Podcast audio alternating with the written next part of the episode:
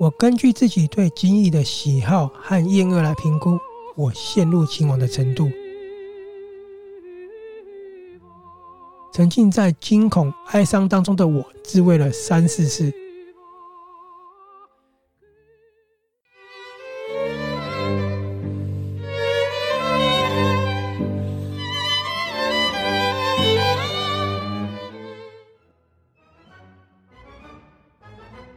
欢迎收听阅读 Tango 书笔鉴赏会，我是圣灵。哎，是不是跟大家又很久不见了呢？因为呢，前阵子我确诊了。原本以为出关之后呢，我居然得了蛮严重的后遗症，持续咳了大概一个多月，导致我的 Podcast 完全不能录制。那所有的阅读计划呢，跟一些节目的计划就一直往后延了，导致我们这一集呢变成了第三季的第一集。可是其实要介绍的作家跟上一季的最后一集是一样的，来自安宁艾诺。好，那马上进入我们的重点，安妮艾诺所写的《沉沦》。有在看我的粉丝团或是听我们节目的朋友，应该都会知道，安妮艾诺她是一个非常厉害的作家嘛。那这么样一个拥有高雅名声跟地位的成熟女子啊，为什么会成为爱情的奴隶呢？在整个情感里面，像一个小孩，然后呢，为对方无怨无悔的付出，为爱焦虑跟癫狂了。或许有些人会觉得说，哎，这个很正常啊，因为我们在陷入爱情里面呢，也是这个模样嘛。可是，当你把这些私密的东西藏在心里的时候，已经很痛苦了。那如果你要把它那么赤裸的呈现出来，像是把你内心世界完全剖开的时候，是不是又是另外一种不同层面的一个样貌，跟需要一个很大的勇气了？没错，沉沦它更像是一本很私密的日记，一本呢记录可能被普世价值认为不道德的，而且呢是介入婚姻跟充满爱欲的一个微妙关系，里面写下了他所有与情人缠绵交织的每一刻。所以这本书一出版，等于是把安妮艾诺里面最脆弱跟最赤裸露骨的那个面貌呢，完全展现出来，真的是非常大胆、非常惊人。像我们过去或许可能在一段感情里面都有一些不为人知、很私密，甚至呢难以启齿的一些秘密嘛。所以你们知道吗？这一本书就让我们看到了，哇，原来自己呢，或是周边的朋友，曾经因为爱情陷入欲望、疯狂到无可自拔的模样。也许它像一面镜子，很赤裸的把你反映出来了，然后呢，照应自己那个最脆弱又不愿意曝光的一个模样。我这样讲起来，会不会有人就觉得说，哇，好像很惊人呢？就是或许你有些秘密，你可能有过一些很难以启齿的性爱的一些关系，或者是你曾经有一些不可能让伴侣或是周遭朋友、周遭的亲人知道的事情，你怎么可能把这些曝光出来呢？这一本书里面的安妮艾诺呢，她已经四十八岁了。在一九八八年的时候呢，在莫斯科认识了一位情人，叫做 S。那时候的莫斯科呢，还是属于苏维埃政权苏联的时期。隔年呢，一九八九年，担任外交官工作的 S 呢，就来到了法国。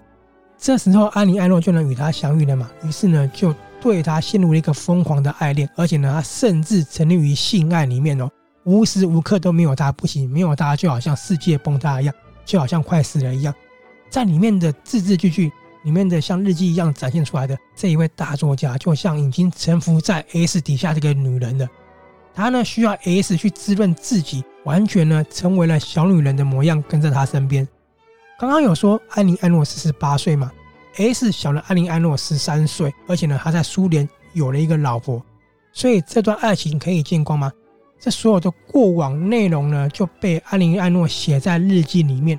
这本日记呢就记录了两年以来。他与 S 众多缠绵与撕心肺裂的时刻，把自己床子之间全部呢都袒露出来给大家面前，很像在看一本情欲文学的感觉。什么意思呢？他尝试过了各种的姿势，多么粗暴的性爱，在信里面呢多么卑微。很多关于他自己很私密的事情呢也是一样的，比如说他第一次出场禁蛊的时候呢，或者是过去曾经有过堕胎啊等等的一些私密的东西，全部都展现出来。这也是我开头所讲的。当我们在谈论一段感情的时候，我们可能都会把很多秘密藏在里面，甚至呢，我们有很多一些事情都不想要说出来。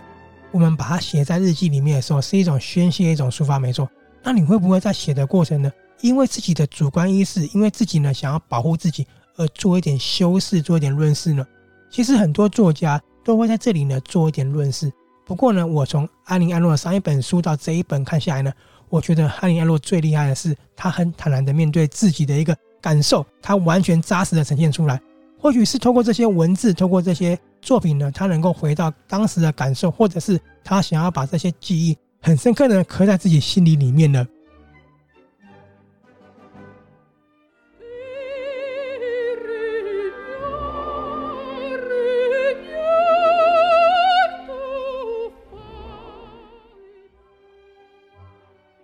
前面所讲的这个部分呢，就是里面很大胆的情欲的一个地方嘛。那我相信撇开情欲之外呢，很多人看的过程会有另外一种很强烈、很直接的感受。也像我开头所讲的，它很像一面镜子，照耀出你在情感中所展现出一个很卑微的一面。因为很多人他们在陷入爱情的时候呢，都会趋近一个非常疯狂弱势的一个状况。而且呢，在一段感情里面，常常感到自己心如刀割，然后呢，陷入疯狂的焦躁跟忧郁里面。每一次的情感的争执，或是等待，或是奢求呢，都把自己带来的非常煎熬。在一个感情里面被折磨的体无完肤嘛。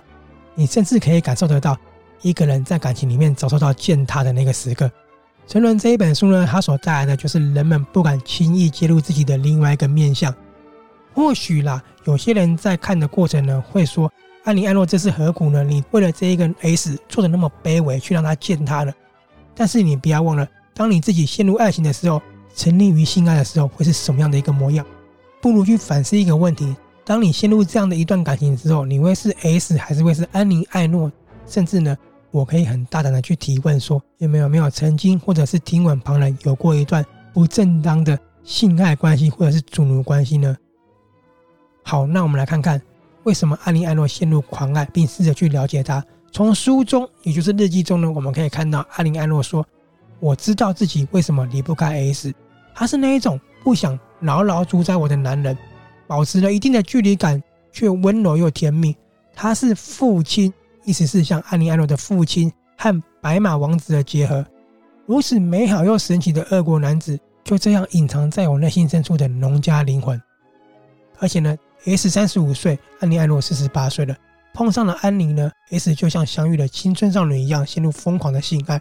这个呢，让安妮·艾诺得到了一个满足感、虚荣感，还有了自信，所以她才可以甘愿呢，为了 S 去满足所有有关性的一切。纵使呢，S 其实往往不多看她一眼，不论她怎么打扮呢，都只想要赤裸的安妮·艾诺，只想要进入她身体里面。但是纵使如此呢，安妮·艾诺说。一切显得难以接受。虽然如此，我还是对自己说，这是段美丽的爱情故事。往后呢，我将体验到自己有多么幸运，能够有机会跟一个漂亮的俄罗斯男孩做爱，配合的水乳交融。虽然说我在看的过程觉得是单方面的迎合，不过这就是他一个非常疯狂，而且呢得到一个自信跟满足的象征吧。更何况安妮·艾诺对于 S 是有一定的自卑感的。因为呢，他说年龄一直是他心中的一个结，不可否认的，这也是能够探寻我年龄的一个表达方式。所以，当你看他的私密日记一页一页看下去的时候，你就可以理解到安妮·艾诺为什么深陷于这个爱情里面无法自拔了。他为什么那么卑微的呢去服侍 S？为什么呢对 S 去崩溃？对他的冷淡态度，一再呢甘愿的被他践踏尊严。在整个日记里面，你可以看到。他呢是发自内心的动情感的，而且呢是深陷情深的，所以所有的字字句句呢都是最真实的他，而且呢也是当下的他。每一个文字，我觉得也是他对于这段情感的不满不舍呢，还有所有的宣泄。我们呢仅是一位旁观者，一位清醒的旁观者，可是我们看到的却是一个深陷泥沼所走不出的一位女孩。当我在看这一本私密日记的时候，我脑海中所想的是。人真的有办法在一段情感中清醒吗？仔细一想，是不是跟我们周遭很多人都一样呢？因为无论一个人在生活中多么成功，总是有很多不可告人的自卑，而且呢，总是渴望心中的理想情人出现。当这个人真的出现了，你付出所有去为他飞蛾扑火都会甘愿的，更别提说陷入到更私密的情感，有关于情欲跟性爱的部分了。所以呢，在我的心得，在我的书评里面呢，是这样写到：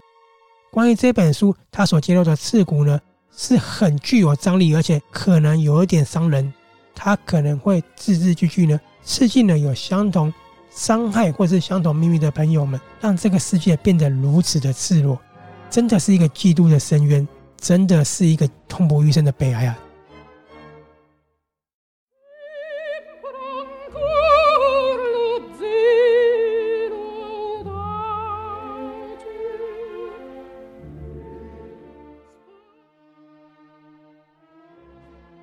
这里呢，我想要跟大家讲一下我眼里的沉沦，里面内容分了三个层面。第一个层面呢，是安妮·艾洛记录了当下的爱意与性爱；第二个层面呢，他所陷入的所有痛苦与煎熬，以及呢不对等的爱情如何将自己千刀万剐的；第三个就是另一个面向的安妮·艾诺，让我们去窥探这一位诺贝尔文学奖的大作家很赤裸的私密世界。那这一本书让我最敬佩的呢，还有两点。第一点是里面非常优美的文字去记录他每一个性爱，纵使呢有很大胆又很露骨，可是呢不张扬、不煽情也不情色的，这不愧呢是大作家的文笔。当然也必须讲一下，是译者蔡梦真呢非常非常的厉害。第二个呢，他用大量的独白呢去袒露自己，这是最难的写作方式之一，因为你如何去真实不带修饰的袒露自己。在这里呢，我想要跟大家分享一下安妮·艾洛的沉沦怎么去袒露性爱，去记录它，去还原它，而且呢，去从中感受到他为这段感情所付出的方式。如果你也有过相似的感受的话，试着从文字去体悟一下自己曾经所受到的一个冲击跟伤害。安妮·艾洛写到的：一个女人不能为自慰增添多层欢愉。沉浸在惊恐、哀伤当中的我，自慰了三四次，然而哀伤仍回荡不去，疲倦支配不了悬荡的心。我根据自己对精液的喜好和厌恶来评估我陷入情网的程度。而在 S 与列宁格勒首度交欢时，我很想把它吐到脸盆里，但是在日后的日记里面呢，艾琳·艾诺愿意让它在嘴里，显然他越爱越深，越陷越深。好，看完沉沦，我的感受是，爱的世界很大，有很多面相，每个面相都会带着不同的体悟。爱情的表面呢是单一的，但是呢，它的内核是深层而且多元的，就看你遇过的所承受的是哪一个面相了。